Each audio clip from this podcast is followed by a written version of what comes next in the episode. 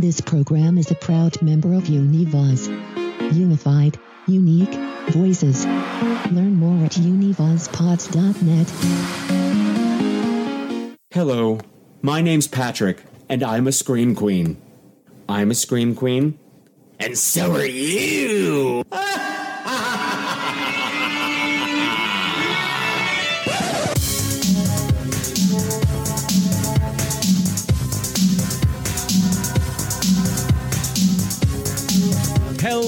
again, my beautiful screamers, and welcome to another season and another episode of Scream Queens, the podcast where horror gets gay. This is episode 338, and tonight I'm taking you to London for a tale of ambition, obsession, time travel, music, madness, murder, and mod mini dresses. That's right, we're talking about Edgar Wright's film Last Night in Soho. And in order to do that, I'm going to be joined by a very special guest, filmmaker, podcaster, and notorious homosexual, Michael Varrati. But before we do any of that, please allow me to reintroduce myself. Hello, my name is Patrick Walsh, and ever since 2010, I've been your guide through the weird and wonderful world of horror movies. But you are going to have to see them through my very gay little eyes. Har, har, har, har, har, har, har, har, har, har. Before we kick things off, I just want to say that at its core, Last Night in Soho is a murder mystery. Therefore, it is impossible for Michael and I to have any sort of proper discussion about the movie without spoiling it. So if you have not yet seen Last Night in Soho, I recommend stopping right now, rent it, buy it, do whatever you need to do, get your hands on a copy of this movie because I think it's fabulous and I think it's worth a buy. I'm going to risk putting that out there. Like I said, it's impossible to get into the nitty gritty and the core of this movie without discussing its secrets. And I don't want you to come crying me later on. I've warned you. And if you are indeed dead set on listening to this episode, Without watching the movie, we do pause and give you 10 seconds to get out. We will give you an escape hatch to let you know that if you go beyond this point, the murderer will be revealed. So you've been warned. Also, I want to give a very big thank you to Bill Van Ryn from Groovy Doom, without whom this episode would not be possible because I realized that music is such a core part of this film, pop music from the mid 1960s, that it's always playing in the background of the movie. So it was very difficult to pull sound clips from the film without music playing behind it. That would trigger the iTunes bots that would pull the episode. I don't want to get in trouble. I don't want to get sued. But Bill Van Ryn found a way to work around that without me being slapped in the face with a lawsuit because that's not what I'm in the mood to get slapped in the face with today. I think that's all I've got for you right now. So why don't we all just get comfy while I play the trailer for last night in Soho. Last night, I had a dream. There was a girl. I got this kind of gift. And you are? Sandy. I can see people, places. So I'll see you again. You know where to find me. But they're not just dreams. They really happened. What did you see? A girl murdered. Witnessed the murder last night. You believe this was a vision. Jack, I don't want to do this. You think you can just walk away?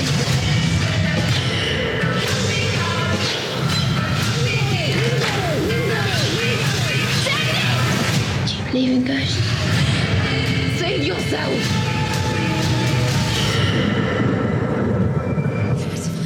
So to kick off yet another season of Scream Queens, I figure it's a very special episode. I need a very special guest. He is a first timer. When it comes to filmmaking, he's a man of many hats. He is a screenwriter, he's an actor, he's a director, he's a producer, he's a four wax He's a dessert topic, but most of all, he's fabulous. Ladies and gentlemen, boys and girls, and my GNCs, wherever you may be, please welcome to Scream Queens for the very first time,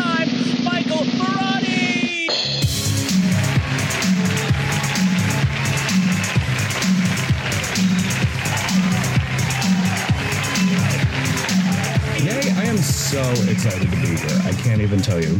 I am so excited to have you. So long overdue. Yeah, uh, you know, I I have long admired. Yeah, it, it, what is it? Uh, long time listener, first time caller. I have long admired the work you do, Patrick. I'm so excited to be here and get to talk to you about this wild movie we're about to dig into, but also just to spend some time.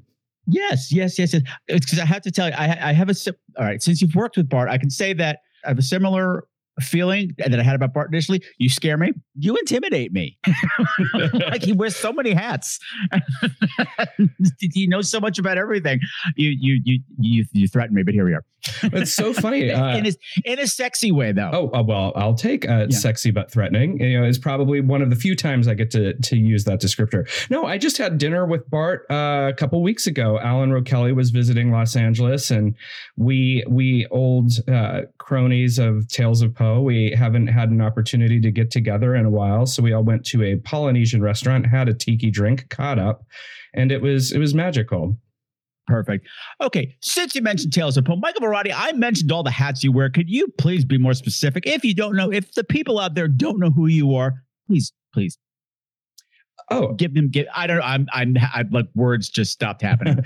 well, yes, it is true. I am a screenwriter and a filmmaker, and I produce uh, Tales of Poe. Since we alluded to, was a horror anthology film where we did modern day retellings of Edgar Allan Poe stories, uh, and I wrote the third story in the anthology, Dreams, which was kind of a very surrealistic uh, silent film. Uh, and I worked with the fabulous Bart Mastronardi and Alan Rowe Kelly on that movie. I have since stepped into the world of television. I write a lot of TV movies, TV Christmas movies, TV thrillers, and I uh, have never left my queer horror roots though, because I utilize uh, the money and resources I make from television to turn around and make weirdo, queerdo films. Uh, I've made many, many queer horror shorts, including The Office is Mine, which played at a bunch of festivals, and you can watch it, I think, on Dekkoo right now. Uh, I'm in the process of making a queer horror feature. I've hosted many queer horror podcasts. I mean, I feel like I'm doing a very, very light summary of my career, but as you mentioned, it is early. So and it's a lot of hats. It's a lot of hats or wigs, if you prefer. Yes. Wear a lot of wigs. I love a good Sure. wig. Who doesn't? Yes. Who doesn't? The movie that we are here to talk about today is Edgar Wright's love letter slash nightmare to London and the mid 60s, Last Night in Soho. What a film. What a film. Yeah. The gatekeepers are out on this one, the horror gatekeepers. It's not really horror. I'm like, it's not, but it, it's there. Well, you know what's interesting about it is I think that I'm glad that actually brought up Tales of Poe because I rarely get a chance to talk about it in interviews because we're now almost a decade past. But when we did the dreams segment, the one that I mentioned that I wrote, we were very inspired by the idea of surrealism and dream logic. And uh, it feels kind of apt to start the conversation with that portion of my career and then dig into this movie because it's not really horror in the traditional set up a scare and knock him down kind of sense. This is like the long dark tea time of the soul kind of horror, where it, it's it's all about the internal terror. I mean, yeah, there is an external threat in the movie, of course, but Edgar Wright, especially if you know him for Scott Pilgrim or the the uh, Cornetto trilogy, this is a very different beast from the kind of movies that we've seen from him before. You see the De Palma kind of influence, you see the Argento influence, but he he pulls from them less the the physical menace and more the mental menace and i think that's what really propels this movie forward Concur. Concur. Since you brought up Tales of Poe, I'm going to tell you the same thing I told Bart Mastronardi. okay Dreams is, was a beautiful segment. When I saw it at the premiere in New York, I was flabbergasted. And I told Bart to end your movie with that was ballsy. You know, to go from these kind of campy, fun, typical gory horror things to this poetic, eloquent, silent film that just end on such a downer. And please, Michael Varrati, never tell me what your script was. I don't want to know what story you had in mind because I've made up one in my head and it works as an emotional thing. I lost my sister to cancer. And when I saw it this uh, last time I watched the movie, I said, this really, that whole segment resonated differently in a beautiful way. So never tell me. I, and i won't all i will say is this that it uh, that is a piece because dreams mean different things to different different people. That's what i wanted. So i'm so happy to hear that that is uh, the response. Like I, I have never never felt the need to explain that segment or how i wrote it because i've had people explain things to me. And i feel like if that is is the dream that they walked away with then that's what it's about. Okay. And it's an excellent segue because this movie is like this neon drip dream that goes bad. Yes. But it also has some fabulous uh, hair and clothes. Oh, good Lord. Yes, yes. And it's stellar performances too, visually stunning, top to bottom. Even if you look at Edgar Wright's work, maybe not so much Baby Driver, but if you look at even going all the way back to Spaced, he loves to mix up his genres. Yeah. Like Spaced is Spaced is a sitcom, yet it's got sci-fi elements, it's got horror elements, it's got fantasy elements. They're all jumbled up together, and that's what this movie is too. And it's not Shaun of the Dead. And people, I think, were expecting that. No, I think I think you're right. And what I really thought was interesting is that yes, there are romantic elements of other Edgar Wright movies. I mean, really, Scott Pilgrim is all about one boy trying to fight for the love of a girl, whether he's just or not. But it's all through that weird video game fantasy lens. But this is the first time I really, really think that we get a psychosexual version of Edgar Wright. And uh, I love that in some ways, the psychosexual that he chooses to explore whether overt or subtextual is kind of queer it's two women knowing each other intimately ultimately yeah so yeah yeah okay Michael, we've skipped ahead a little bit. We've forgotten a basic Scream Queen tradition. I'm all for the summer and I forget my own rules. Michael, since you are my guest, I need you deep down inside. That didn't come out right. I need you. Take two. I need you to give me a nice, tight 30 second back of the DVD plot summary. Imagine I'm a producer in an elevator. You've got 30 seconds to sell it to me. The clock starts now. So, a fashion student goes to London and she moves into a Soho apartment wherein she starts having visions of a girl from the 1960s who she at first is attracted to, but later discovers that that girl had dark, mysterious, killer secrets. Nicely done. Thank you. Sold. Sold. It's got the sci-fi time travel element. It's got the girl making it in the big city movie. It's got mystery. It's got ghosts. It's got horror to it. It's got a little bit of. It's got a love story, sort of. Yeah, Uh, it's well, it's interesting. You know, when David Lynch would do press, his like long-standing thing was he would never explain his movies. So when people would ask him to give a synopsis, he would always say it's about a girl in trouble. And uh, what I love is that it's always vague, but it's also always true. And technically, Last Night in Soho is about a girl in trouble this was the movie that got me to come back to the theaters for COVID. I'm glad I got to see it on the big screen because it is visually stunning. And what I realized this time around is that it's a spectacle. Yeah. That doesn't rely on its own special effects. The the major special effects are so blended into the scenery that you almost don't notice them and you get used to them really quickly. Like there's magic happening all the time on screen. And a lot of times you just you get so accustomed to it for example, you could say that the main source of magic in this movie would be these time traveling dream hallucination things, whatever you want to call them.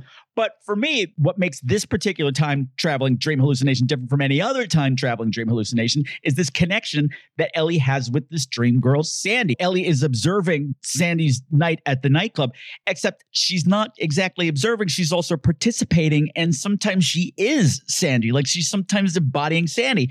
And they'll do this in a number of different ways. For instance, like it won't be the main focus, but they'll pass a mirror and you'll see either Ellie or Sandy in the mirror. Ellie and Sandy become interchangeable very quickly. And in these scenes, they're able to swap out actresses in the middle of a scene.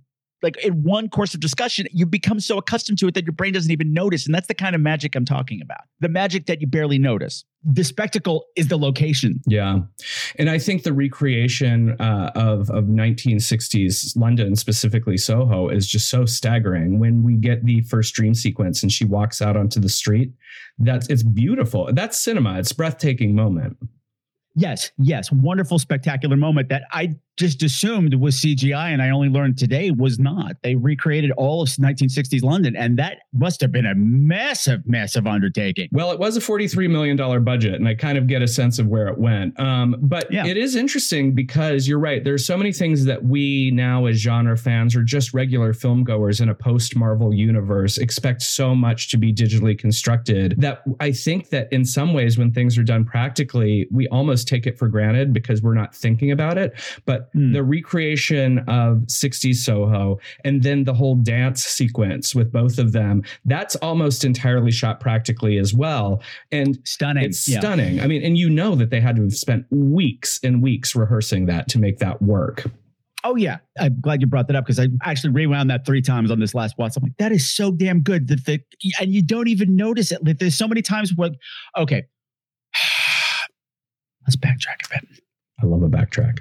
What I think is fun too is that even if nothing supernatural or fantasy or sci-fi, or whatever you want to describe what happens to Ellie during the course of this movie, even if none of that happened, I was already on board because I found her whole girl making it in the big city at fashion school already fascinating.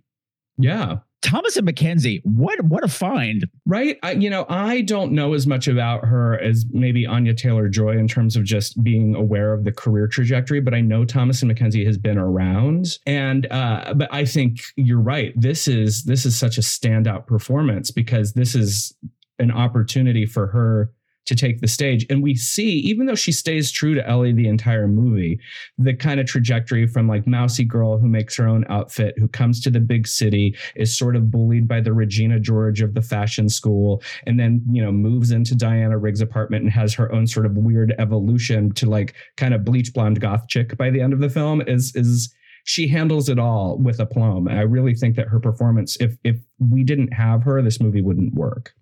She's literally in every scene. Yeah. So everything hinged on this girl who was not a name to sell the movie with. And I think she's fantastic. And it's interesting because Anya Taylor Joy, I, I, read, was Edgar Wright's first choice to play Ellie. He had cast her as Ellie, and then I think he had watched her in some other films where she played similarly, like the, the same role. Yeah, the girl in trouble, for lack of a better term. And he was like, what if she was the other? Although she still, in some ways, became the girl in trouble. She's the girl in trouble. Yeah. I often say that the difference between a straight moviegoer and a queer moviegoer goer is that the straight people love it when the good guys win.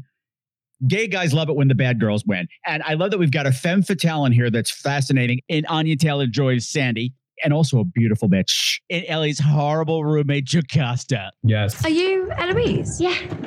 Yeah, you, you look like an Eloise. Well, Ellie. I'm Jocasta. Did they spell your surname wrong or something? Oh no, I've just decided to drop it because I feel like it's way more singular to be known by just your Christian name. You know, like so famous in your work, you can literally just go by Kylie. Minogue. Jenner. Okay, bad example, but like, how many Jocastas do you know? None. Exactly, babes.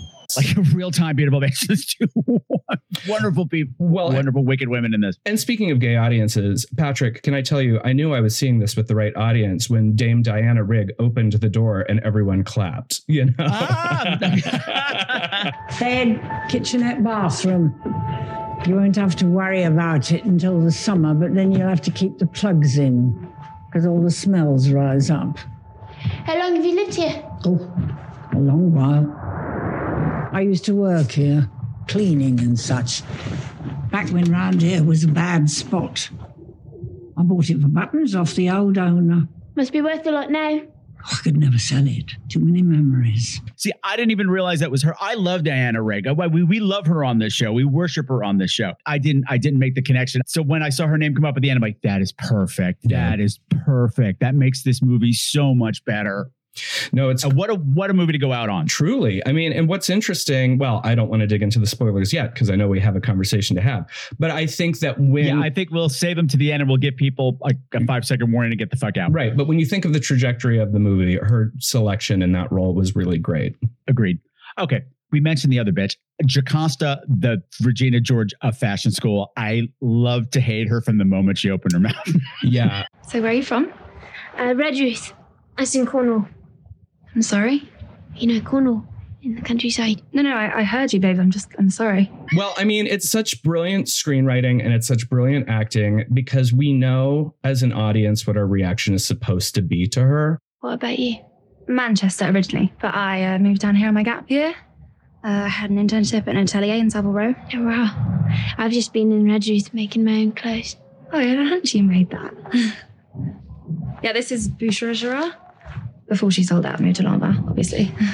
And it's mm-hmm. it's kind of a tricky thing, you know, working with actors a lot. Actors, of course, want to communicate the character that's on the page, but in the more modern era, it's kind of difficult to explain. Uh, but the modern era of social media, where people like to equate your character with you, sometimes actors become very nervous about playing someone unlikable for the reason that maybe Twitter doesn't understand that they're pretending. But this person uh, who plays Jocasta, she plays this part with such wicked abandon. You know, you, you know exactly who she is. Every fiber of her mean girl energy is in that role. And you're right, you love to hate her, which means she did her job. So, what does your dad do? Uh, I don't know him. Oh, tell me about it. And your mum? My mother's dead. Well, I knew we'd find some common ground eventually. yeah, I was only 15 when she died. What about you? Seven. Oh, wow, that is young. Although I guess it's maybe easier at that age. The way it's written and the way she plays it, it's very much that British passive aggressive thing that I'm coming off as a bitch to cover up. I'm really insecure. We have a competitive grief competition. Yeah. Oh, A competitive grief competition is what I just said. We had a grief contest over whose mom died better no. and who was more sad. We're in the Dead Mums Club. Oh, fuck leukemia, am I right? That's awful. Yeah, it's pretty shit. I'm not gonna lie. But I don't know, I feel like it kind of fuels my work. So, mm. What happened to your mum? Uh, she wasn't well mentally. She she killed herself. sorry. You shouldn't have asked. It was a long time ago. You're like so brave. So brave. Yeah, I had a, a great uncle commit suicide, hung himself. Oh God. So yeah, I know exactly what it's like. Also so brave. So brave. Yeah. Also. It's wild because uh, for a while I wondered because it takes us a while for us to get to the apartment and kind of the, the thrust of the movie. We get some of uh, Ellie's life in London and with Jocasta in, in school first, and you you kind of wonder if maybe the movie was drawn out a bit. Except I think those scenes are crucial upon a rewatch because you really get the desperation of everybody in Soho. There's a desperation underlining like all the characters of this film that then like makes the trajectory of the film make even more sense. And we need all this stuff with her grandma too. We need all of those scenes. We need to know that she has a history of what we think is mental illness and that she's had some sort of a breakdown before. And we need to know about her mom as well. Her mom also suffered mental illness. And that Ellie is following in her footsteps by going to London to become a fashion designer. Oh, we also need to know that Ellie sees her dead mom in the mirror, isn't telling anybody. Is it mental illness? Is she psychic? Was her mother also psychic? We don't know, but we need to know that this is happening. We need to know these things that she is extremely vulnerable. She's not just a young girl in a new town. She's a fragile Right. It's funny young woman. when you think about it too, because it's like the grandma's almost. You're right. It, it's posed as a mental illness, but it's kind of posed as a mental illness as the the anti Carrie in some ways. Whereas Carrie's mom w- was not thrilled. Grandma's sort of like, okay, you see people, and that's okay. I love you anyway. But is this what you want to do? You know. I know how much you want this. It was her dream too, but it's not what you imagine, London. Gran, You've got to look out for yourself. I know. Now, I'm going to say it anyway. there are lots got of bad guys. lots of bad people. They're bad apples. I'm scrappy. I can take them. I'm just saying, London can be a lot. It was too much for your mum, perhaps. She didn't have your gift. A gift. She didn't feel things, see things like you do. I worry you'll get all overwhelmed again. It's, it's not just that I need to do this for me. I really want to. For her. And maybe it won't be so bad. Maybe up there I won't be reminded of her so much. Okay. Besides, I haven't even seen Mum in ages. So, okay. So, walk me through where does the magic come in? Where, where, where, where, where, does this sci fi element come in? How does this, how does this so all come when about? Ellie, after meeting uh, our Regina George of fashion school, the aforementioned Jocasta, decides that maybe living with Jocasta is not the you know bells and whistles that she had hoped fashion school would be. She decides to go and find a flat to rent on her own, which leads her to a uh, upstairs apartment in an old pre-war building, I assume, that is owned by Dame Diana Rigg. Diana Rigg lays down a very arduous set of rules, but otherwise is like, cool, you can live here. And Ellie moves in, and upon her first night, she falls asleep and suddenly dreams herself into 1960s London, where she, through a series of very De Palma esque mirror shots, thinks that she is the reflection of Anya Taylor Joy, this up and coming ingenue who arrives at a club and wants to sing and dances with our 11th Doctor, Matt Smith, who is very much not the doctor in this movie. Oh no. No, no, no. Very, play, very much playing against Yes. type in this one, which is also fabulous. Uh, What I love too is that the second I- Anya Taylor Joy shows up on screen, it's like pff, magic. I'm, I'm fascinated immediately. Who is this woman? And I also love that we don't really know. Everything that happens in the past is so in the moment, literally. Like we don't know anything that came before. We don't know what came after. So all we're getting is what's right now with this young woman. So we don't know where she came from or or anything about her. And I think all of that's fascinating. And I I really think that Edgar Wright is very um, careful in how he parses it out because I think that we, even as the audience, for the first night or two, uh, are even led to believe maybe she's just having a dream I mean, of course, as a film goer, you assume at some point it will like the truth will come out, but it, it it's less tangible to begin with. Although she does get a, a dream hickey. She a dream? Yes, she does. yeah, she does. But yeah, I think that it, she she really just like is bought into the fantasy. Sandy is is Anya Taylor Joy, the girl that she's dreaming about, who wants to sing uh, Dusty Springfield songs at a very cool club where she meets Matt Smith, and he says that he can get her on stage elsewhere and that's the trajectory, I guess. You, will be an old lady before you get on stage here. I can get you on stage tomorrow. uh, Hi, this is Patrick from the future. I don't think Michael and I made this clear in our discussion, but Matt Smith as Jack He's handsome, he's charming, he sweeps Sandy off her feet and offers to be her manager. The problem is, as we find out as the movie goes along, he does manage a lot of girls, but the thing is, it's not really show business. He's a pimp, and Sandy just wandered right into his trap. Back to the show. Uh, speaking of Dusty Springfield, can we just acknowledge that the soundtrack of this movie is amazing? It's stunning. It's stunning. And yes. Th- okay, I'm going to bore my listeners because they've heard this a million times in different contexts. Uh, my family, oddly enough, not a musical family at all. Like my parents had no records, nothing. What I knew about music, I learned from my sister Teresa, who whose jam was the mid '60s, and I mentioned I lost a family member to cancer in connection to Dreams. Yeah. That was her. So this movie, it was like she was the DJ.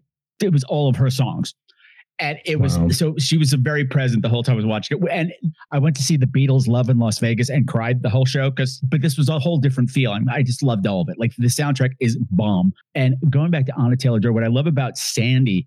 Sandy comes into this nightclub like a goddamn tornado. This young woman is so secure in her own skin. She's frightening in her own way. The bartender said I should get to know the handsome fella standing next to Cilla Black. You should. And you are? The next, Cilla Black. Oh, you know. Well, you know, she started out as a coach girl. You willing to work your way up? Of course. What can I get you to drink? It's Sandy, and I'd love a Vesper. No fear. Yeah. Fearless young woman. Knows the rules, doesn't care. Yeah, I know this is what I'm supposed to do, but I'm going to break them. And it all comes to she talked to the wrong bartender. I'm not here to drink, actually. I want to speak to the owner. Owner's not in tonight. What do you want to speak to them about? I want to be your new headline act. Where have you played before? Nowhere. Who starts at the Café de Paris? Me. I can take your name if you want. But maybe you should speak to Jack in the meantime. Jack? Over there? The guy standing next to Cilla Black. Brilliant, Cilla. Honestly, what a performance. He manages a lot of girls.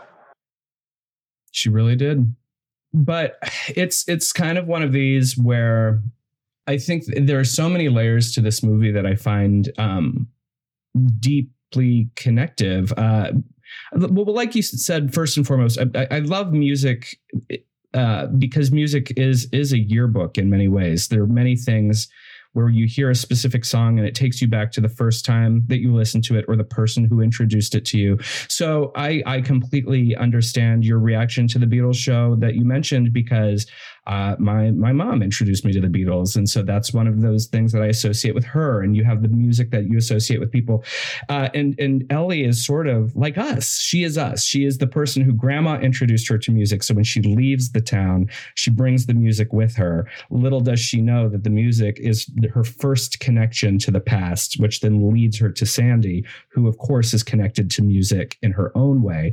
And then you get this sort of sordid tale through the supernatural dream sequence of it, I, I, think of Indeed uh, that that the lyric in Evita where they, she says about how the dirty city feels and looks. This is that moment where you want to be in entertainment, but you don't know what that means. You do not know what you're asking because here's the dirty city.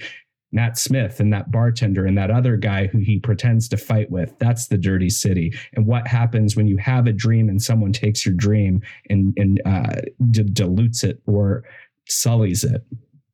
You work in show business. I work in show business. We know those people who came to the big city and got eaten. Yeah, and it's sad. It happens a lot more than you know, and you, like you can be as strong as Sandy is in this movie. You can be that kind of confident. And all it takes is one or two wrong steps.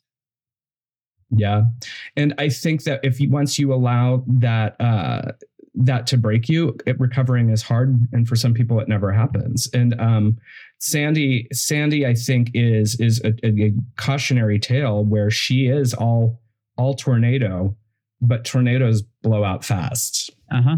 And they have no direction. She doesn't know. I mean, she knows what she wants, but she doesn't know how to get there. And she lets she puts it all in somebody else's hands. And Yeah. that per- she gave it to the wrong person. Although I'm going to be honest, the show that she ends up in at the Rialto, this like very like Fosse esque uh, cabaret number, I kind of love it. I just understand why she was not happy with it. Okay, one of the things that I also love about this movie is that it's also a musical. Yeah. I mean, music is such an important part. There are full blown musical numbers. That makes me happy. So we've got we've got full blown musical numbers. We've got a getting ready montage, and we've got a microfiche research session. Those are three of my favorite things. So I'm thrilled. But what I love about the two, the reveal about the reality, like we're seeing, we're seeing, we're seeing the the, the musical number, which is bonkers and wonderful, and we're seeing Ellie out in the audience watching it. It doesn't project that there's only men out there right right away. It's like you have to sit for for like, why is there only men here? And then I remembered, oh yeah, there was that British obscenity law. You couldn't have a strip show in London or anywhere in the country. That would be illegal. There was no pornography. So this was as close as you could get. So she's working in porn essentially. And I the other thing that I love, which I learned, um, do you know Stan the Mechanic, horror host Stan the Mechanic? Oh yeah, yeah, yeah. we were talking about the um the funhouse and he says his favorite thing was this this scene in the the strip show seeing the strippers with dead eyes he's like i love that i love going to clubs just seeing the strippers with the dead eyes wow but you know sandy's that- eyes are so dead during this number and she's got anya taylor joy's got those big huge eyes and to see them go dead is frightening No, I would argue her eyes are, are both dead, but also you can get the annoyance. Yeah, uh, what I when I see that scene and the way she's like she's doing the choreography, but her face is just like this veil of whatever. Um, we all know that person who cannot mask their emotions, uh, and I I I, I was, thinking not about born to be in the chorus but you are blanche that. but you are. He promised me I was going to be the solo artist, but you're not, Blanche. You didn't read the fine print. Well, that's what you get for singing downtown for uh, a cabaret show. Magical moment, by the way. But Yeah, I also love that. I also love that downtown has had this resurgence in horror movies. Like, oh, it's like this is the third one. It really has. I mean, and I, I, unless there was like a vast Petula Clark conspiracy going on in Hollywood that I didn't. It was in know her will. I want Yeah. people to be afraid of me in the future, which I would support, which I would fully support. Say, right on Petula. I, she can do no, wrong. No, I think that there could be a whole second wave for some of these, um, you know, British songbirds of a certain era. Let's have a slasher movie with Lulu songs. Come on. I mean, I, I haven't even got to the Rita Coolidge Renaissance yet, so it's all gonna. Well, at least Edina Monsoon would be 100% behind that. Absolutely. the, the rise, the, the rising of Lulu. Yes, the the, the, the Lulu songs. The Lulu songs. I It's got coming. nothing. You I heard it here first. Yes. Since we didn't mention him, I would like to throw some love towards John. What do you want? Well, I heard you work here now. And I was going for a drink, so I thought, kill two birds with one stone. Just because you seemed a little upset in class today. And I thought, maybe I could swing by, see how you were getting on. Thanks. Oh man, what do you want to drink? Oh, yeah. Three Kronenbourgs, please. Heard you got a new place. Yeah, I'm in a bed sit. That's good, right? It's really something else. It must be great. Living on your own. Must be. Why? What's up? Nothing. Just a bit overwhelmed at the moment. London can be a lot. I get it. Coming to the city can be a bit of a nightmare. Honestly, I'd be lying if I said I had the best time in North London so far. Where'd you move from? South London. I know what it's like to feel like you don't belong. And I'm a good listener. If you ever want to talk. Yes. Thankless role. He's wonderful in it, though. No, he really is. He's cute. He's he's very endearing. There's a point in the movie, and I don't know if you felt this way. Of course, like he is sold as like a truly nice guy, which I love. Like he he is sort of the kind of moral center of the film once she, the cheese has slipped off her cracker. But there is also like a point where he keeps sticking by her, where I'm like, okay, she's a girl from your class. Like I, I appreciate that you like her, but like there's sort of a point where he stays with her like a bit longer than I think any normal person would, which I appreciate for the sake of the script. But yeah, he plays this part so well. It was just nice to see um, a woman character in the kind of psychological distress that Ellie is at that point in the movie after the Halloween party, where he she tells him this absolutely ridiculous thing that's what's going on for her, and he just goes, "Okay, okay." Last night I saw something in the bedroom from the past. What did you see? A girl was stabbed. The other girl that used to live in my room, Sandy. The guy that killed her is still out there. So I'm looking for murdered women and missing persons from the 60s to try and find out her name. And if I don't, I'm gonna lose my mind. Maybe I already have. Feel free to run a mile now. Listen. My auntie believes in all sorts of weird shit. So you just tell me how I can help. Well, I And mean, it's not. I believe that you believe it. It's like no, Mike. No, no, no, no, no, no, no. I believe you. No gaslighting. No, no. You need to see a doctor. None of that stuff. It was just nice to see. You know what I really appreciated too, speaking of the Halloween scene, is there is sort of the inference that maybe Jocasta and the, the Mean Girls, all dressed up as characters from the craft, by the way, there's this inference that maybe they dosed their drinks, but we never get confirmation. It's sort of just left up to the audience to decide if that's true. Here's the thing, which I noted the time around. This is okay. This seems like a sidebar, but it's not. It's this is a, painting with broad strokes right now. I love this movie. One of the things I love about it, I love a filmmaker where every single visual item in every single frame is there for a reason. Yeah. They're dressed for the craft like reason because they are the wicked witches of this movie. But Jocasta sees them at this Halloween party. She brings them cocktails. The the four members of the the craft, their Yeah. blue cocktails with eyeballs were all in martini glasses. John's was in a martini glass. Ellie's was in a highball glass. It was a rocks class, right? Yep. Yeah. you have five identical glasses and one is different. There's something wrong with your drink, honey. Right. Well, also, I think that in a way, uh, Edgar Wright is so layered. You know, we, we talk about that as a, a, a everything's deliberate, but I think this is a layered deliberate too, because when we meet Jocasta, she thinks she's better than than uh, Ellie as well, and uh, all the girls do. There's this sort of like we're fashion and you're not, no matter what you think. Mhm. So here are the not not only is that reading is dangerous, something's wrong with your drink, but here are these elegant glasses, and you get the utilitarian glass. You know, Mhm. and so it's just it's what they think of her from the top on down. Mhm. And also, it's keeping in her place because we're seeing in class that Ellie is doing a hell of a lot better than everybody else. Her designs are fresh. The, the teacher loves her. Yeah. So we're gonna have to we're gonna have to put her back in her place. We're just gonna have to remember who she is. Yeah, it's how We're dare better this girl. I studied with what's her butt before she sold out. I know. I love I love the, the scenes in the fashion class though, because it's sort of like Ellie just keeps pinning chiffon to things. And and the and the teacher is like, Ellie, this is inspired. And I'm like, okay, it, it's not. It looks amazing, but I don't know that this is the most outrageous thing that a fashion program has turned out. It's for the sake of the movie. I understand. It's for the sake of the movie, yes. right, right. We don't see everybody else's designs because I have to say, what I saw Jocasta pinning to her model at the end of the movie, I'm that is trash. That is from Dracula. Not to trash Dracula, but that's a Dracula outfit. That's not, that's not, that's not fashion. Fair. No one's going to be wearing that on the street. Who is No. that woman? Where is she going?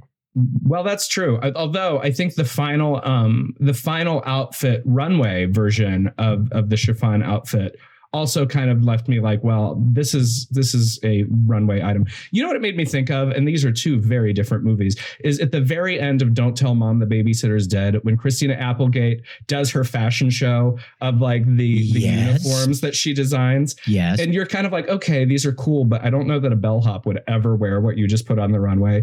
It's sort of the same thing where I love Ellie's version of the 60s chiffon outfit, but they're they're very not ready to wear, if you know what I mean.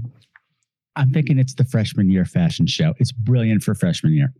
That's true. And she had a hell of a freshman year, let's be honest. Uh, She sure did. She sure did. I want I want to just take a moment because what was really striking me this time, and again, this is visual stuff, which people put eh, whatever. Um, the red and the blue throughout Oh, yeah. the movie. Totally Argento, but I just love the way that it's used. Like I started to notice this time, whenever she's in her bedroom, when she's about, she's got a um, there's a French restaurant right outside of her apartment with a neon sign with with red, white, and blue neon on it. So it's always flashing red, white, blue, red, white, blue, red, white, blue. And it becomes hypnotic. And that's kind of one of the things that start inducing these trances that go into, you know, it's the music, it's the lights, and and that's what takes her to dream world every time. Well, I started to notice like throughout the course of the movie, I'm like, okay, the white part's gone. Like, so instead of getting red, white, blue, red, white, blue, the white disappears and you're just getting red, blue, red, blue, red, blue. And as the movie goes on and things get more intense, they start to go faster whenever we're having these scenes red, blue, red, blue, red, blue. And towards the final scenes, it's red, blue, red, blue, red, blue, red, blue. And then we get purple filters as like red, blue coming together. So it's telling me something. And I realized that red is the color palette of the past and blue is the color palette of the present. And at the end of the movie, when the mystery is solved and Sandy's killer is revealed and Sandy's killer is defeated, there's also been a fire in this building. And you know, everything's going to be okay. And Ellie's being taken out of the building by the paramedics. And you see that neon sign, and all the lights are burnt out but the blue. So it's just the blue now. Normality has been restored. The past has been resolved. Everything's okay now. I just thought that was fascinating. Everything is deliberate. No, absolutely. And I think that it's interesting that you say Her when mom wears a red sweater. She's wearing a blue one at the end. So it's all Yeah. No, I think that it's interesting that you say that people sometimes in these podcast discussions don't like when we get too stuck on visuals, but film is a visual medium. And when you're working with someone like Edgar Wright, who, of course, looking at this movie, everything is thought out. There is a reason. Edgar Wright is also a student of film. You know, you and I have both referenced Argento in this conversation. I referenced De Palma earlier. He knew that he was referencing those people as he was making this movie and putting his own spin on it. I mean, the whole sequence where she's running in the rain out of the bar is is visually evocative of the end of Suspiria, and that's on purpose. Yes. And to people that say that it's not horror, I'm like, I don't really get that. I'm like, you've got a vicious murder halfway through. We've got ghosts that are not just ghosts, they're also zombie ghosts with no faces that are stalking people. And the, the end is a bloodbath. Yeah. Well, I don't know what the art qualifier is when people claim something isn't horror. I think know. hor- Sh- shut up. That's why. Shut up because I said so. well, no, it always takes me back to when people say Silence of the Lambs is not horror. And I think, well, you know, are people eating other people in Nancy Meyers movies that I missed? Like, I mean, I wish, but I'm just trying to think what your litmus is. You've got mail would have been a much better movie had oh absolutely had You're Tom trying to- Hanks ate what's her face. Or the reverse. Are you trying to edge in on my bookstore? I'll eat you. That's all I need. Aw, that's why everybody's sleepless in Seattle because everybody's eating everybody. Meg Ryan, that's what I'm thinking of. uh, no, I think that this this movie's visual elements are are great, and they lend to the horror. That the you mentioned the ghost zombies, that whole sequence with your microfiche, your microfiche moment. Micro- when the ghosts start popping up in the library and you start realizing that they are you know reaching out to her for a reason. That's terrifying. I mean it's it's it's the spookiness of you know having to do research which is always arduous. Terrifying, and then and then to be set upon by the ghosts of dead johns you know? And also, that's when we realize that they're not confined to the dream world anymore. Right. They're here in real time now. You can't get away from this shit now. You're in too deep, girl. Yeah, it's interesting. I think that the whole movie it would would the movie have happened had Ellie not moved into that room? Who's to say? I think it's a catalyst of many, many, many things. It's the it's Yeah. the the room. It's her. Yeah, It's the lights. It's the music. All these things had to come together exactly. for this magical trip to happen. The moment that I knew I was in love with the movie was before anything happened. It was early on when Jocasta and Elliot and all the bitchy girls go out for a night on the, for the pub crawl, Oh yeah. And Ellie gets upset about something and goes and hides in the bathroom. I'm just like, she's such a cute beige. I'm getting these like born again Christian vibes off her. Country mouse. She comes to her first day at LCF wearing clothes she fucking made. Yeah, that was a bit much. Bring her home suicide. I'm sorry, but like, who the fuck does that for attention? Right? Weird. She's a lot fucking weird. I'd lay bets on her slashing her wrists before Christmas. you can't say that. And she's sitting on the toilet hiding in the bathroom and there's a pentacle drawn on the wall behind her that says satin lives not satan satin because it's fashion school Satin lives. no, again, every detail is deliberate. Actually, you know, speaking of the Irish bar, which of course plays a, a part in the movie throughout, the person that we haven't talked about yet terence, is Terence stamp, Stamp. the silver-haired gentleman Yes. Excuse me, love. I'm talking to you, Blondie. Sorry, I have to be somewhere. I'm not trying to pick you up, sweetheart. Don't worry. I'm not worried. You look familiar to me. Who's your mother? My mother's dead. I thought she might be. Most of them are. Of course, I love Terence Stamp through his many, many iterations of career. Uh, in Priscilla on through. I mean, I know he acted before Priscilla, but this is where I choose to reference in the in, in for the sake that's we crossed over for our people Yes.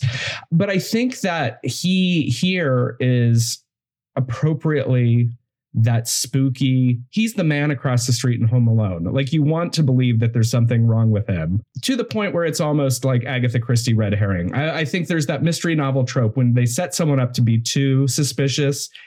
It, they, Can't they can't be be, yeah. the killer because it's too obvious, you know. But he plays the part as only Terence Stamp could play. and if he just phrased things a little differently he wouldn't be so terrifying but then it wouldn't be a cool movie i mean when he's when he's he's like you look familiar to me but you all look the same on the slab or something along those lines i'll play the clip because it's a fabulous thing You know lots of girls around here.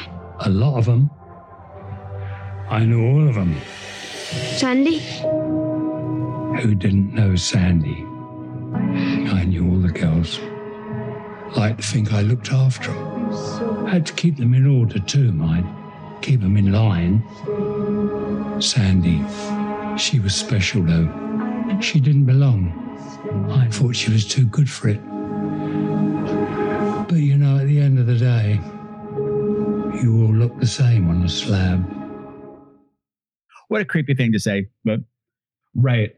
Well, because okay, if if we haven't made clear, at a certain point during all of these nightmares, we see Ellie see Sandy get murdered in her bed by her John, uh, by her Right. pimp, whose name? What is Matt Smith's name in this? I forgot. Jack. Jack. Jack, the Ripper, Mhm.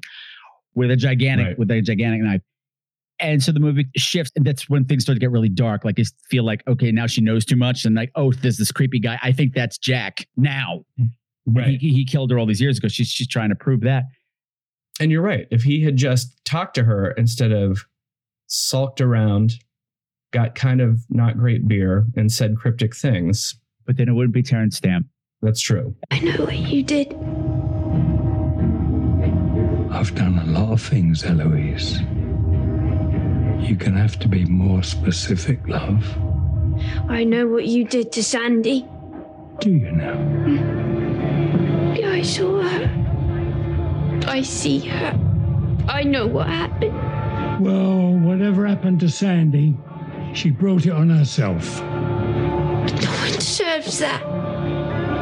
Listen, I know where you live, Eloise. And I don't know what you've seen or heard, but I can tell you, Sandy ended up exactly where she wanted to be. Funny you mention it, though. Because the first thing I did when I dragged myself back to this miserable smoke was to look up her old bones. But turns out some people don't want to be found. It's also that British thing of never being direct. That's a whole. That's a whole thing that people personality thing that yeah. I, I know enough British people that it, they will avoid being direct about anything. They're always going to be obtuse because it's ingrained in their system. But he felt cl- he felt secure enough to play Eloise on the jukebox at the bar for her. You know, so Which, when you listen to the lyrics, I'm like this is a really creepy song to be playing about somebody that you don't know. exactly. I mean, people are thrown out of bars for less. I'm just saying. I got thrown out of the bar- for tr- playing a Traci Lords song just because I want to hear what she sounded like. Oh yeah, that techno album she had. It was bad. I can see why they threw me out. I feel justified in being kicked out of that bar. No one ever plays that track. You need to put up a sign. Right? It's the uh, it's the no stairway to heaven in Wayne's World moment. You can't do that. How how did I transition from Traci Lords to Wayne's World? It's what you get when you have me on your show. Through Rip Taylor. They both work together. Why not? Oh, that, is that true? You didn't see that Rip Taylor Traci Lords point? It was hot. Lots, of confetti. and she got a dollar ninety seven at the end of it. the dollar ninety eight beauty show, whatever the hell that show was. Okay, okay. I think we can't really go any farther without spoiling things. So, my beautiful screamers, you have ten seconds to escape the building and go watch Last Night in Soho before you go any further.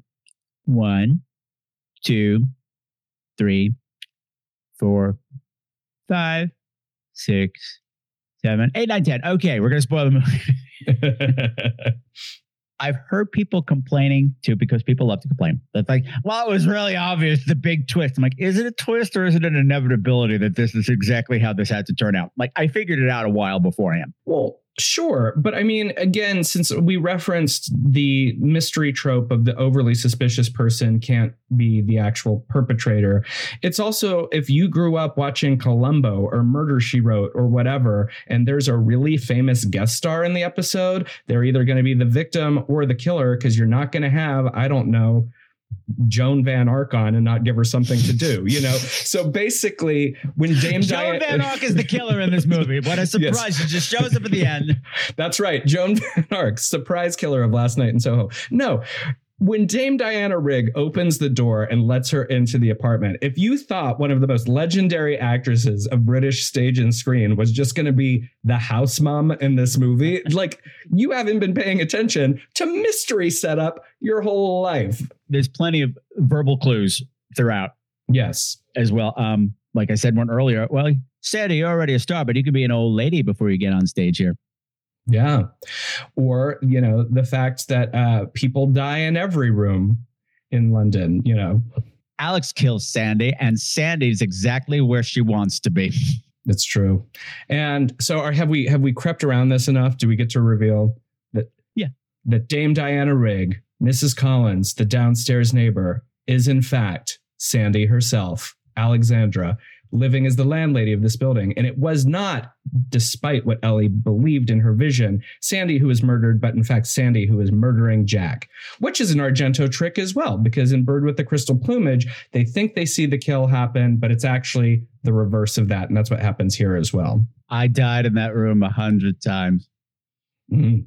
And then I put a knife in him a hundred times. Great stuff. Drink your tea.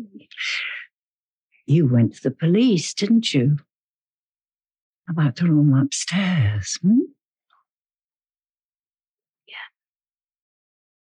A nice police lady came round asking questions about you, about your well being. Welfare check, she called it. Had me worried. You've been saying a girl died up there. Sorry. Oh, it's funny because there is some truth in it.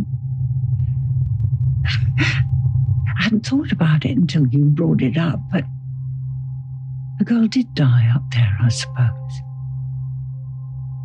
The young me that came to this big city. Sandy. I had hopes and dreams like you. I wanted to be a singer. I wanted to perform, to act. Being a whore was a bit like being an actress, I suppose. You have to pretend you're someone else. Someone that's not you. I pretend I was somewhere else. This wasn't happening to me.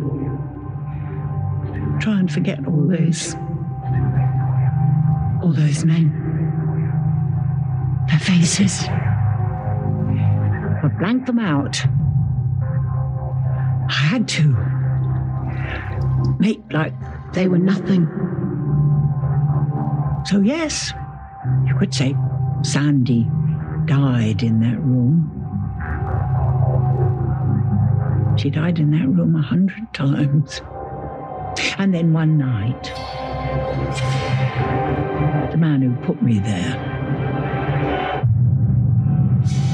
the man who put me to work, the man who stole my dream. Well, I put a knife in him. Hundred times. Do you know what, Ellie?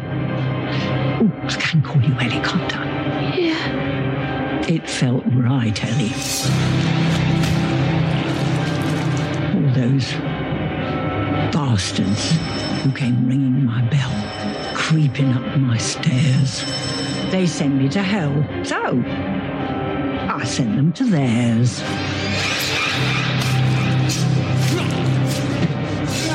Papers call them missing persons.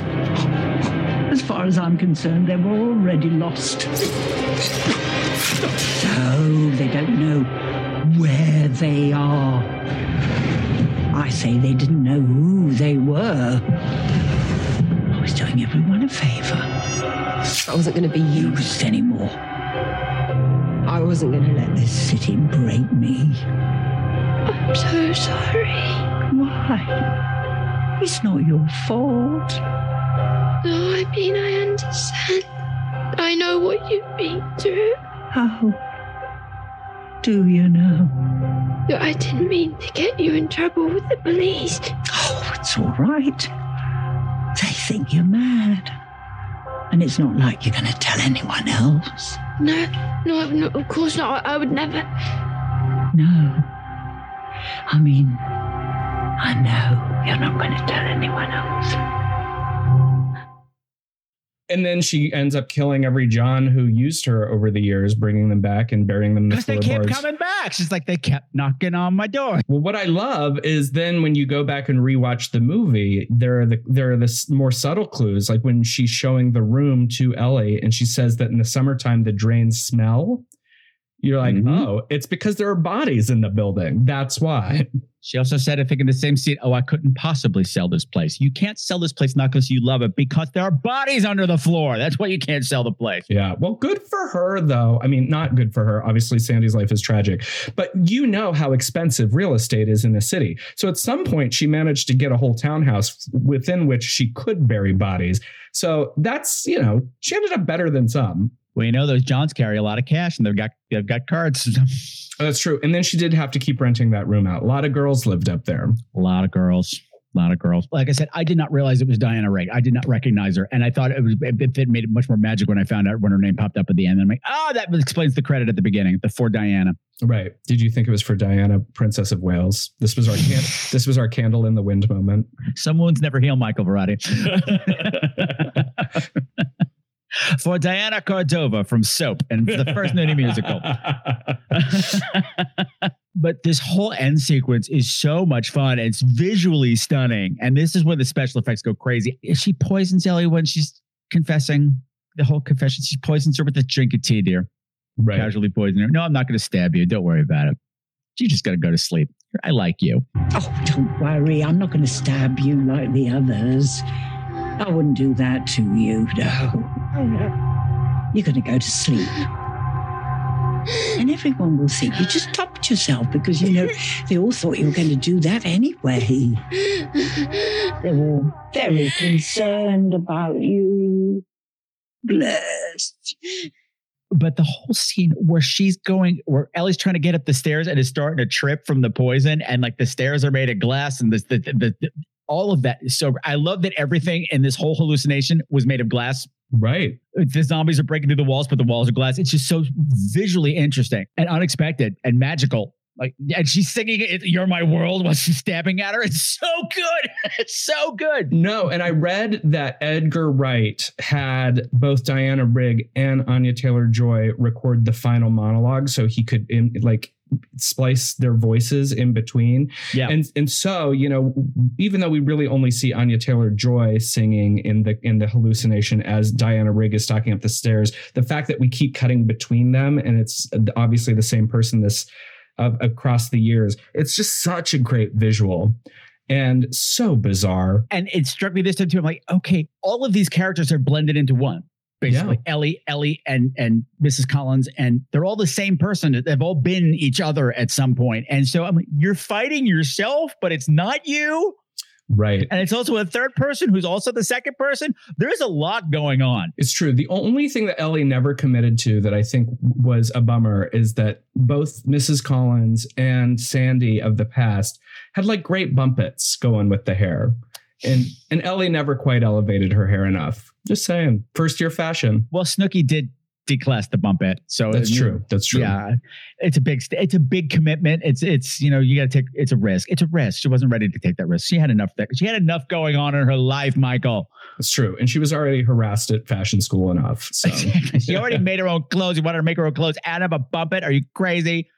I also love the fact that we have several opportunities for Ellie to kill Mrs. Collins and she chooses not to. And people get mad at that. And I said, Of course not. She knows that woman inside and out. She's like, I get you. Yeah, what I think is ultimately great about the ending, uh, because when they make it back up to the room and the zombie ghosts of the Johns are breaking through and they plead with Ellie to call the police and like end this, they want to end, you know, Sandy's reign of terror. Uh, y- you have this moment where you realize the ghosts have been reaching out to her because they want to be set free. And then Ellie, despite knowing the terrible thing that Sandy has done because she witnessed Sandy's whole trajectory, knows that Sandy did all of this because her life was made terrible by these men and she was used and abused and drugged through the mud by these men. So it, it's sort of, even though Sandy is the villain, she's the victim and Ellie's uh, Ellie's refusal to help the ghosts and let, just walk away and let Sandy and the house burn down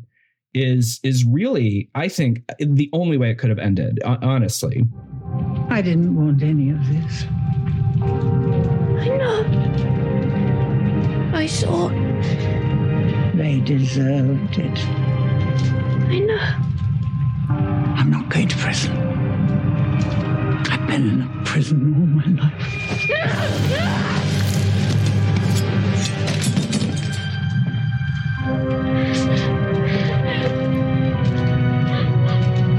Please. You don't have to do this, Sandy. You can live.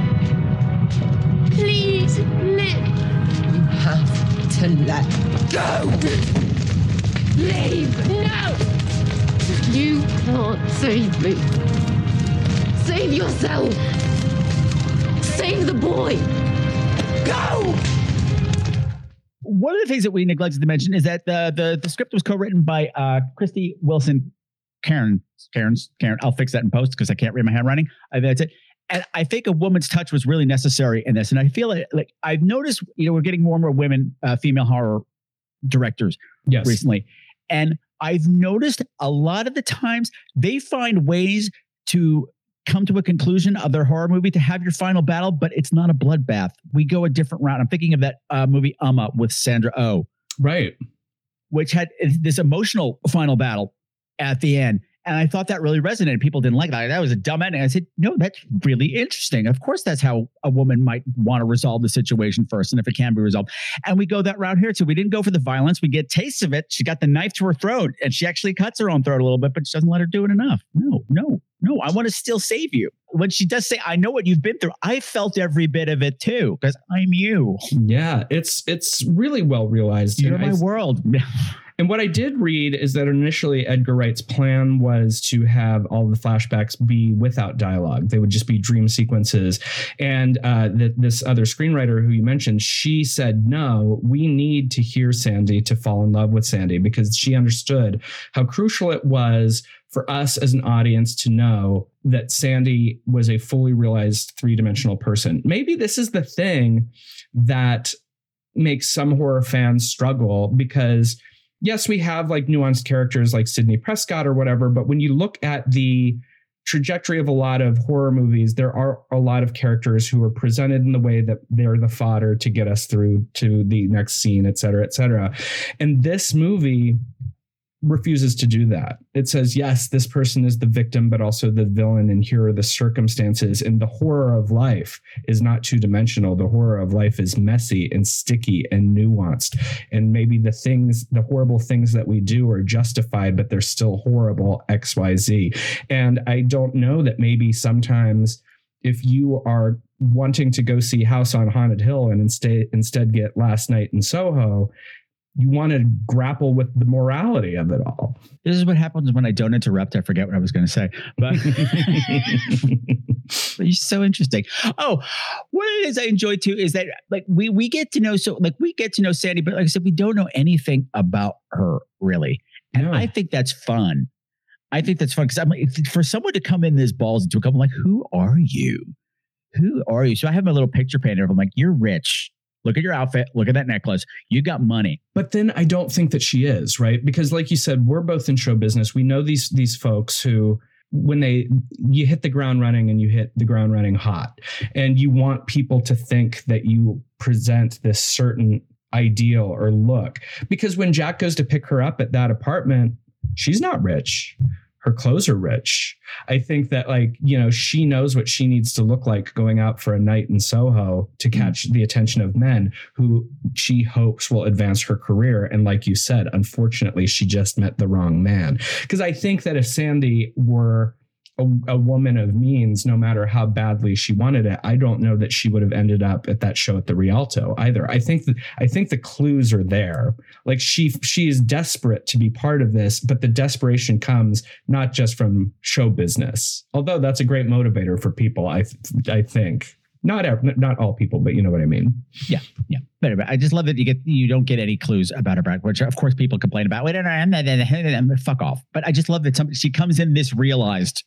Oh yeah, we don't. How do you how do you how do you just walk into a club like that? Like again, visually stunning. This whole scene where she just enters, we're coming down the staircase with Cilla Black singing, and it's just fabulous because this club is lush. It's red, of course, because it's red. Right. because red in this movie. And the room stops and she doesn't like no hesitation, like she's been there a thousand times. She's home the second she walks in.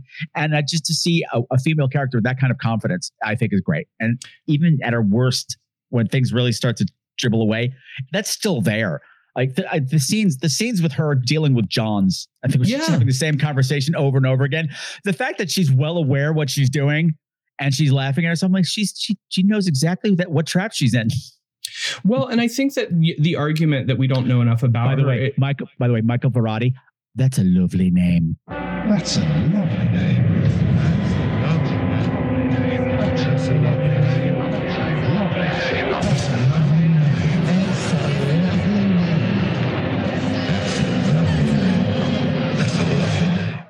That's a lovely name. well done. Uh, no, she could. She, I wanted to see her be like, "My name is dog shit." Oh, that's a That's lovely, a lovely name. yeah. Uh, no, but I think it's interesting that people would argue that we don't know enough about her because she's literally presented to us as a dream girl. You know, you're not supposed to know a lot about the dream girl. No, and if we knew stuff about her, then Ellie would be able to find out about who she was, and that's that would ruin the mystery. I love that she's this big cipher. Right. Oh yeah. Can you imagine if like we found out so much about her at the beginning that she's like, oh, it's the lady downstairs. Like, you know, the whole point was like that would that would very much shorten the movie quite quickly. I do have to say, with my first time through in the theater, I thought it was a little long. Yes. Like when we hit big violence scene uh, that we mentioned before, this Halloween party that, that they go to, which I also think is fat. Another visual thing that's great. After she takes the the the drink, and she's you see uh, this the the sides of things are starting to get wobbly, and time is starting to do the weird thing. The the people partying behind her, they all have like some variation of their eyes blacked out, and it looks like some kind of Dia de los Muertos thing. Right. It's- which is then contrasted when the zombies show up, the ghost zombies. So you're flashing back and forth between the two. I'm like, this girl's surrounded by dead people. I love this. This is so smart. This is when she sees when they go home to make out. She sees the murder of uh, what we think is the murder of Sandy. But I'm thinking we're wrapping up to the finale, and then we had the library research scene. I'm like, this. I love my microfiche, but I feel like this should have happened half an hour ago, and my body kind of went.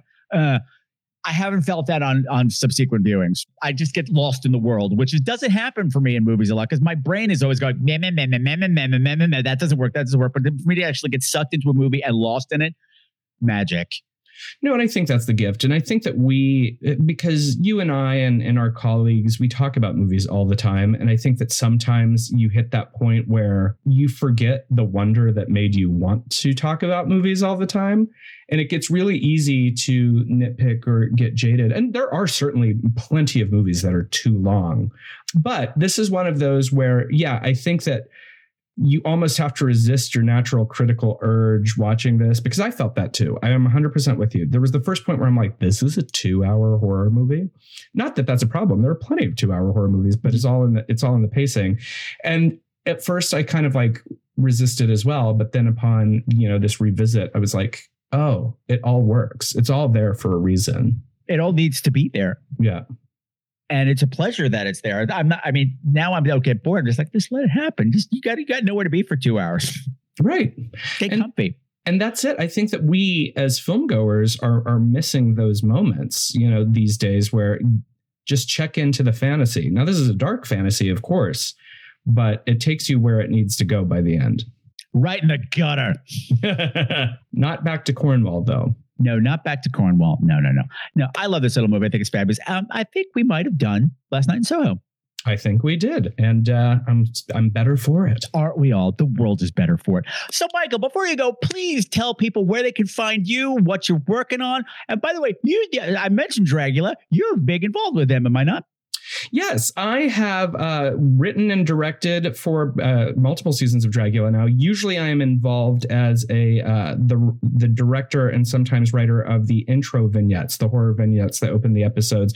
But I have also appeared on the show as a guest judge and uh, as the director of the acting challenges that the con- competitors do.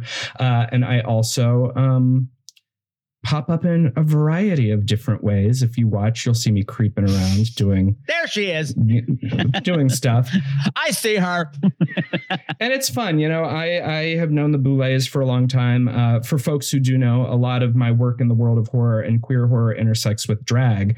Uh, a lot of my colleagues and collaborators are, are horror drag queens. I've known and been friends with Peaches Christ for probably more years than both of us will ever admit. Um, and we write shows together. We have written movies together. Uh, we host a podcast together. I met the Boulets through Peaches, uh, and it's it's a weird little aquanetted bloody world that we come from. love that. Love that. And is your podcast with Peaches still happening or? Yes, we are uh, currently on hiatus between seasons, but we have begun recording for season three. So it should be within the next couple weeks. You'll start seeing uh, more of us causing trouble in the the cult film space. Yeah, we host a show called Midnight Mass where we explore cults movies and cult fandom. Uh, we've had a number of really awesome guests on to talk about an array of, of midnight films. And uh, to answer your question, you can find me on Twitter at Michael Varrati. It's also uh, my handle on Instagram. Midnight Mass is available wherever podcasts are found. We're on Twitter at Midnight Mass Pod. Like I said, I'm in the middle of directing a feature right now that's called There's a Zombie Outside. It's very much a queer horror movie and should be done by the end of the year. So just keep your eyes and ears open for that. Well, I will definitely do that. I just want to let the know, let the listeners know out there that this entire time, Michael Varrati's talking about queer this and queer that, and right now I'm just watching him sit in his closet. yes, it's true. I traveled across the country for a dear He gets friend's to his wedding. parents' house and he immediately goes back in the closet. How about that? And I'm staying at my parents' house, and the only place where you can't hear their brand new puppy clicking around is in the co- closet in their guest room. And so, uh, you know, you get sometimes you got to do what you got to do. It's all part of the mystique. It's the true. magic and the mystique of Michael Varrati. All right, Michael, thank you so much for joining me. Have a fabulous rest of the day. Stay safe, stay healthy, and stay fabulous. Well, thank you so much for having me. Like I said, I have long looked forward to talking with you, and it was a joy being on the podcast. You have, you know, provided the groundwork for so many of us with Scream Queens, and uh, I think that it's just truly what you do is is is so important and so special. And I was very thrilled to get this call. So thank you, Patrick. Yeah, you're very welcome. And by the way, tell Peaches I said hey because without Peaches there would have been no Scream Queens. Uh, well, I'm talking to her in an hour, so I'll let her know. Okay. Oh, so that was who I was going to make you late for. Okay, great. Awesome. All right. Thank you again, Michael. Have a good one. Mwah.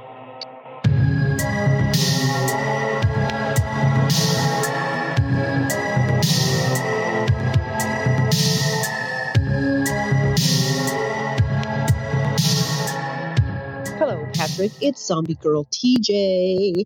And I saw you posted that you're about to start your 13th season, which I think is fabulous. And I just want to say I'm glad you're back for another season. Keep up the good work. Keep bringing us that quality, quality horror and gayness because I love both. That sounded weird. Oh well, you know me. I'm just weird. I make it weird. Love you. Bye. And that's just the way we love you, TJ. What? Gay and weird on this podcast? Yeah, you're home. Yeah, this is the place to go when you're scary, gay, and weird. Thank you for leaving a voicemail, TJ. It's always a pleasure to hear from you. If you want to be cool like TJ and leave me a voicemail, you can do that by going to www.screamqueens.com. That's the main webpage. There's a little tab on the right hand side. Click that tab, leave me a message. It comes right to me. Or send me on Facebook Messenger, whatever you want. Send me something. I want to hear from you because spooky season is coming up. I want to know what you're doing. I want to know what you're seeing. I want to know about the haunted houses in your area. I also want to know what you thought about last night in Soho. What what are your thoughts? And also, I want to say thank you to my very special guest, Michael Varrati. What a treat he was, right? Of course, right. And hey, in our discussion, Michael's movie, Tales of Poe, is now screening for free on Tubi TV. And that's the one that's obviously Tales of Edgar Allan Poe, but they're modernized, the genders are flipped, they're all queered up, and somehow they got every 80s horror scream queen to be involved in this movie. It's got Amy Steele, Adrienne King, Caroline Williams from Texas Chainsaw, Lesleh Donaldson from Happy Birthday to Me, Desiree Gould from Sleepaway Camp, and of course, Alan Rowe Kelly, uh, who guested on the show last year when we talked about Picture Mommy Dead, Randy Jones from The Village People, and of course, it also stars Michael Varrati himself. So go check that out on Tubi. It's a treatable movie. It's not what you're expecting. You think you know Poe? You better think again, baby. Ow. So, my final thoughts on last night in Soho. As we said in our discussion, there's a lot going on in this movie. And honestly, Michael and I barely even scratched the surface of the many, many layers and the many, many things that are happening in this gem of a film. But the thing that I can't believe I forgot to bring up is one of the main focuses of the film, one that Edgar Wright said was the whole point of him writing this, is about the danger of nostalgia when you romanticize a certain time period or a certain place or a certain person, even, that you're putting on rose colored glasses and you're not seeing things as they really were or are, depending. I mean, yeah, Soho was a cool place in the mid 60s. The music was great and the fashion was groovy and it was a hip in town, but as they say repeatedly throughout the movie, London is a lot and it's filled with bad men. They, those two lines keep getting repeated over and over. It's filled with bad men. And when you actively choose not to see the dark side of time periods or places or people, you're going to wind up in a lot of trouble. And that's when ugly reality is going to creep up and grab you right by the throat and drag you down an alley. It's, it's like Michael said reality is not pretty. It's messy and it's gross and it's weird. The only way I can really draw a parallel to this personally for myself is the 70s. I hear a lot of people saying, oh my God, the 70s must have been so cool. It's usually people who did not live through the 70s. And it was so groovy and the fashions were cool and disco and blah, blah, blah. Yes, that was all there, but that was a really small part of it. What I remember about the 70s is this uncomfortable clothes that didn't breathe. Everything was made out of shitty synthetic fabrics that were just awful to wear. It was you were always sweaty, but on the inside of your clothes, it didn't go through. It was awful, terrible time. And also other things that I remember: serial killers every day in the news. The I mean, the big ones: uh, Son of Sam, Hillside Strangler, Torso Killer. Green River Killer. I, I could go on and on and on. And these were the, the Atlanta child murders. It was scary. Like I hear people say, "Oh my god, that must have been so cool." No, it wasn't. It was scary. And on top of it all, everything manufactured in the 1970s was out to kill you. Like everything was poison. The soda was poisoned. The candy was poisoned. The toys were poisoned. Like literally, the toys were designed to kill us. Jarts, kabangers, all that shit. It was dangerous and scary. And you, you, you everything was brown and everything stank of cigarettes. Even if you didn't smoke, you smelled like cigarettes. I'm five years old and I smell like cigarettes. Okay, you didn't have to smoke because you go to somebody's house and they smoked. You sat on the furniture and just like all of a sudden this cloud of smoke would come up over you. Whatever. You just everything stunk. Again, it was the disco era, but nobody dressed like that outside of the disco. It must have been so great to go to Studio 54. Guess what? You probably wouldn't have gotten in. Nobody got in. If you're listening to a podcast, you're not cool enough to have gotten into Studio 54. Oh, and honey, you got a problem with the gas prices now? Clearly, you weren't alive then because, oh, kids, back then it was rationed. Oh, yeah. You can only get gas on certain days depending on the last number of your license plate. There are odd days and even days. And even then, you'd go and sit in the line for hours hours just to get an overpriced gallon of gasoline and hope that will get you through the next day, couple of days because it costs like a billion dollars and you wasted a whole day trying to gas up your fucking car. Boo hoo, gas four dollars again. Fuck you. Did it take you less than 30 seconds to get your gas? Then you ain't got nothing to complain about. I could have read a whole book waiting on a gas line back then. I could have written a whole book waiting in a gas line back then. And so take it from somebody who grew up in a house with crushed velvet furniture with plastic on top and who played with toys with lead in them and ate candy with red dye number five. The 70s sucked. The music was great. Some of the fashions were cool, but for the most part, earth earth tones and fucking olive green, no, just no. So if my candy and my toys weren't going to give me cancer and poison me, then uh, great. A serial killer is looking around the next corner, waiting to abduct me in his van. Fuck this. Oh, and then Jaws. There was Jaws. People don't understand the fear of Jaws. That movie scared people out of the water for years. Like literally, you, I lived, grew up in a beach town. The beaches would be crowded. There'd be nobody in the water for years. As any kid from the 70s could tell you that Jaws could be anywhere. He could be in the pool. He could be in the bathtub. He could be in the toilet. He could be in your drink of water. He could be anywhere. I don't know how any of us survived any of it. When you put on those nostalgia glasses, you are cherry picking the best parts of an era or a place or a person, and you just neglect everything else. And that, kids, is how you don't make it to the final reel of your movie. That's how you wind up dead in rayon pants with lead poisoning and eaten by Jaws. Before I wrap things up for another episode, I just want to let you know some of you might have noticed that older episodes of Scream Queens have been slowly disappearing from your feed. No, it's not a ghost that's eating them. There's nothing wrong with your pod player, none of that stuff.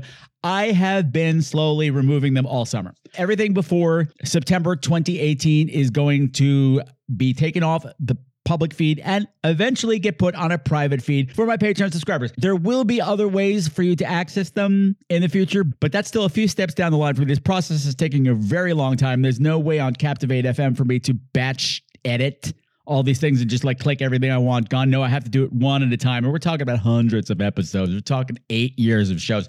So it's been a slow process. So if you have favorite old, older episodes, you better listen to them now or else you will have to join Patreon. What's Patreon, Patrick? Well, Patreon is a subscriber service for people who really love the show and want to help support the show. And in return, you get access to our two premium podcasts that are out there right now. Uh, one is called Damn You Uncle Lewis, where we talk about Friday the 13th, the TV series. And the other one is It Came from the 70s, which is where I talk about made for TV horror movies from the 1970s. We always have special guests, and it's always a great time. The Scream Queens episodes that I've removed from the feed will not be popping up on Patreon anytime soon. That's like I said, this is a long, arduous process because I got to take them down one by one, and then I got to put them up someplace else one by one. But they'll be ha- happening there soon. So if you want access to all those things, please consider becoming a patron. Head on over to patreon.com slash scream queens and join the ranks of the super cool super screamers. If this is your first time listening to Scream Queens, hi, welcome. I hope you had a good time. And if you did, please follow the show, subscribe, whatever it is that your podcaster asks you to do, and you'll always find out when there's a brand new episode. Find me on Facebook, like me there. I'm on Twitter and I'm on Instagram as well. It's Scream Queens, the Scream Queens podcast, one or the other. It's always Queens with a Z, like Liza. Next time, hey, remember back in June, I was doing that three part series on the dark side of the rainbow, and then I broke my foot and I, my ribs and I couldn't finish? We're finally finishing. Hey, I said it was going to be a three part episode. I didn't say it was going to be three parts in a row. The final leg of the journey is to the darkest part of the rainbow yet. We're talking about the 2006 film Grimm Love with the fabulous Maya Murphy. Anyway, Grimm Love. It's good stuff. It's great stuff. It's oddly beautiful stuff, but it is strong stuff for those of you brave enough to play along at home. But how do I play along at home, Patrick? Well, that's easy. You can watch the movie for free on Tubi.tv. Anyway, until next time, my beautiful, beautiful screamers, continue to make the world a more fabulously creepy place and never, ever, ever forget the Scream Queen's golden rule fight or flight, survive the night, make it to the final reel. Stay safe, stay healthy, and most importantly, stay fabulous.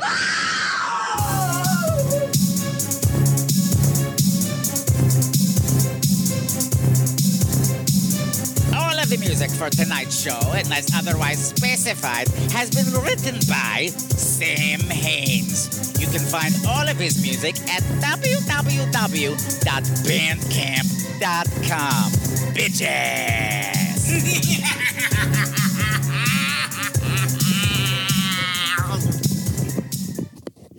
Ew.